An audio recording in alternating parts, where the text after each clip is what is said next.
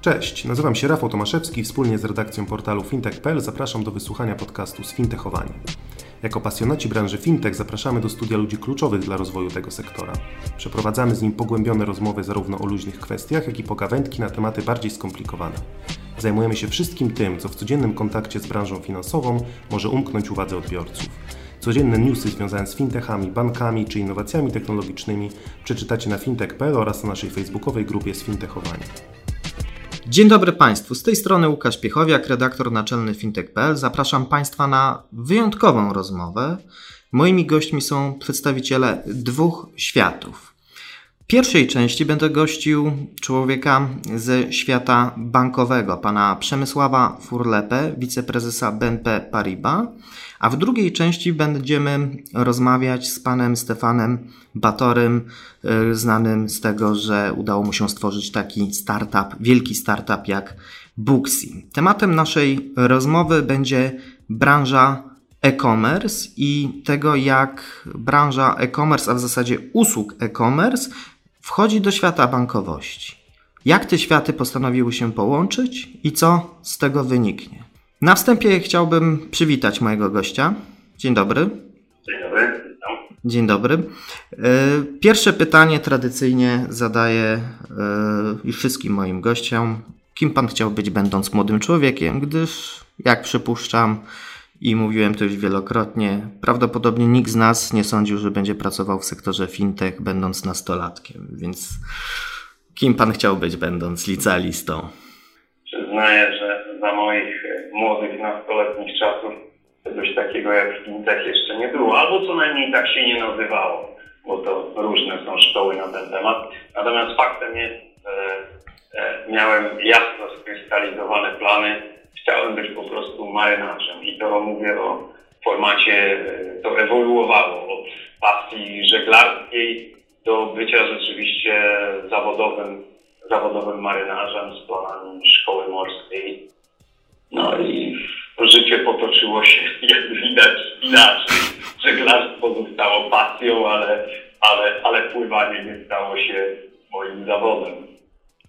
No to ciężka szkoła, żeglarstwo, daleko trzeba odpływać. Yy, jeszcze nie słyszałem takiej odpowiedzi, yy, że ktoś chciał być marynarzem. Nie, a propos dalekiego odpływania, to, to z jednej strony oczywiście była motywacja, bo to był dla mnie takie najpierw, jak powiedziałem, romantyczne wyobrażenie żeglarstwa, później wizja tego, że to jest właśnie poznawanie e, nowych krajów, nowych kultur i takie ciągłe przemieszczanie się, ciągłe podążanie do przodu. I tu myślę, pewnie można znaleźć jakieś porównania między tym, co robię teraz, nie pływając e, zawodowo, ale faktycznie o tej odległości jedną z istotnych przyczyn było to, że mieszkałem wtedy na południu Polski, więc była to wizja, że młody człowiek wyprawi się na, od razu po, po szkole na drugi kraj Polski. Myślę, że, że to był jeden z istotnych elementów, który wtedy rodzinnie zaważył.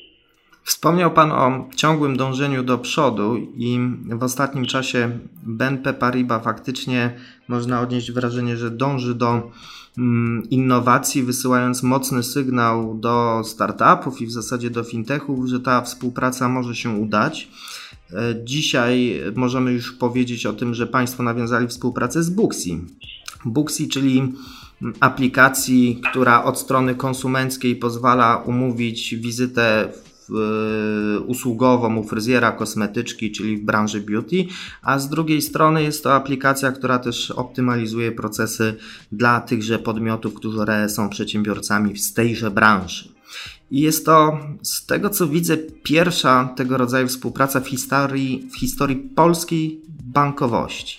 Booksy zyskuje potężnego partnera, a państwo mają możliwość przeobrażenia oddziału w coś więcej niż tylko bank. Więc pytanie do Was.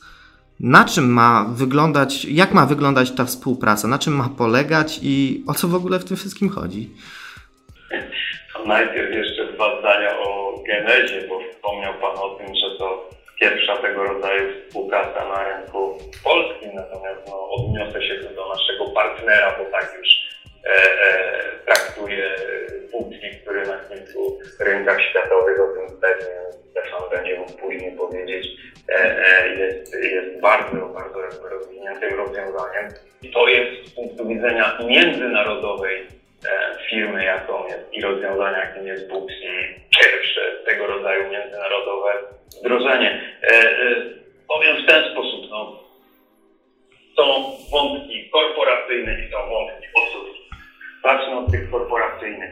W czasie rzeczywiście pandemicznym, kiedy i najpierw zobaczyliśmy nieco zdezorientowanych zarówno klientów, jak i e, doradców e, obsługujących, obsługujących klientów, mających wątpliwości co do bezpieczeństwa, co do zdrowia. Pojawiły się ograniczenia, pojawiły się kolejki na zewnątrz przed oddziałami. Cały czas myśleliśmy i dyskutowaliśmy, jak usprawnić e, obsługę klientów, jak spowodować, żeby to nie tylko było bezpieczniejsze, na czym się skoncentrowaliśmy, ale również e, wygodne. No i tu pojawiła się format, trzeba się bardziej powszechnie umawiać. Trzeba wprowadzić format umawiania się na, e, na spotkania, żeby klienci nie musieli czekać przed tymi oddziałami na na wizytę, przynajmniej byli przygotowani na to, co ich może zastać, kiedy już decydują się na tą wizytę w oddziałach. No i tutaj przyszło nam do głowy, że są rozwiązania, które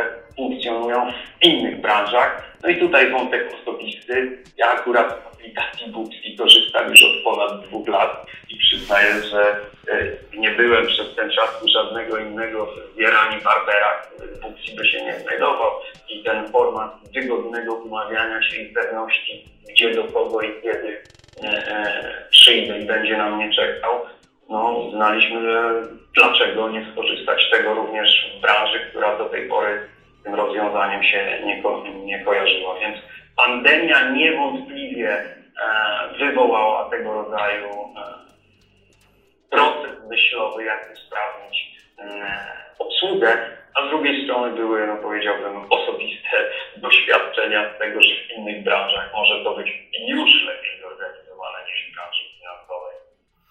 Czyli y, jak rozumiem, ma to rozwiązanie polegać na tym, że przez Booksy będzie można się umówić z ekspertem, pracownikiem oddziału banku, tak żeby przyjść na gotowe, tak? Spotkanie.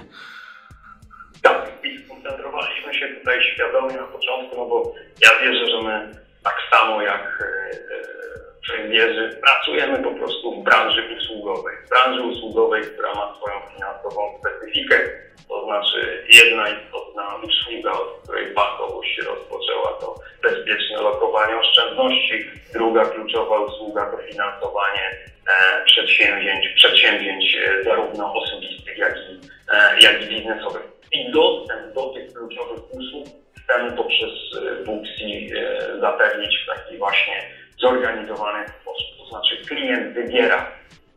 Zaczynamy od formatu doradztwa inwestycyjnego i doradztwa hipotecznego. To są ciągle dwie takie gałęzie, które są najbardziej e, związane z tym, że klienci incydentalnie chcą jednak nawet przy wzroście, naturalnym wzroście digitalizacji, w tych wydarzeniach, które nie są tak powszechne, a czasami są raz albo kilkakrotnie raptem w życiu, e, chcą mieć indywidualny kontakt e, z doradcą. I w tych obszarach klient będzie się mógł e, właśnie umówić na konkretny dzień, konkretną godzinę, no i co ważne w konkretnym, w konkretnym oddziale. Czyli na razie to nie będzie możliwość założenia rachunku, e, ale już zaciągnięcie kredytu hipotecznego jak najbardziej. Czyli jestem zainteresowany kredytem hipotecznym, chciałbym się umówić z doradcą, e, ściągam aplikację Booksy i mogę taką wizytę z doradcą umówić, pewnie zadzwoni do mnie i też ustalimy jakieś szczegóły, tak? Co do założenia rachunku, to jesteśmy raptem kilka tygodni po, po wprowadzeniu e, otwierania zdalnego z wideoweryfikacją, który po pierwszych zewnętrznych, podkreślam, badaniach jest bardzo wysoko oceniany. Więc zdecydowaliśmy, żeby się skoncentrować na początku jednak na tych obszarach, którzy, które klienci najczęściej wybierają, tak jak powiedziałem, w fizycznej e, relacji.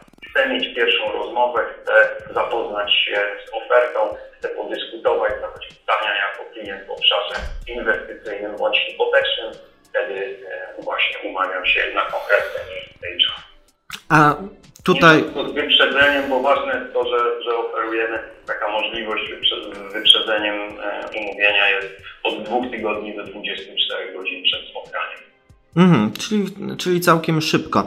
A takie pytanie, bo Booksy w tym wypadku będzie służyć za partnera do umawiania spotkań. Co stało na przeszkodzie, żeby nie, nie zrobić takiej funkcji po prostu w aplikacji mobilnej banku? Więc kwestia jest taka, e, szczególnie w obszarze hipotecznym mamy bardzo wielu klientów, którzy klientami banku jeszcze nie. Mhm. Więc to ten format rozwoju, rozwoju tego aplikacji e, banku dla tych klientów jest właśnie formatem e, ograniczony.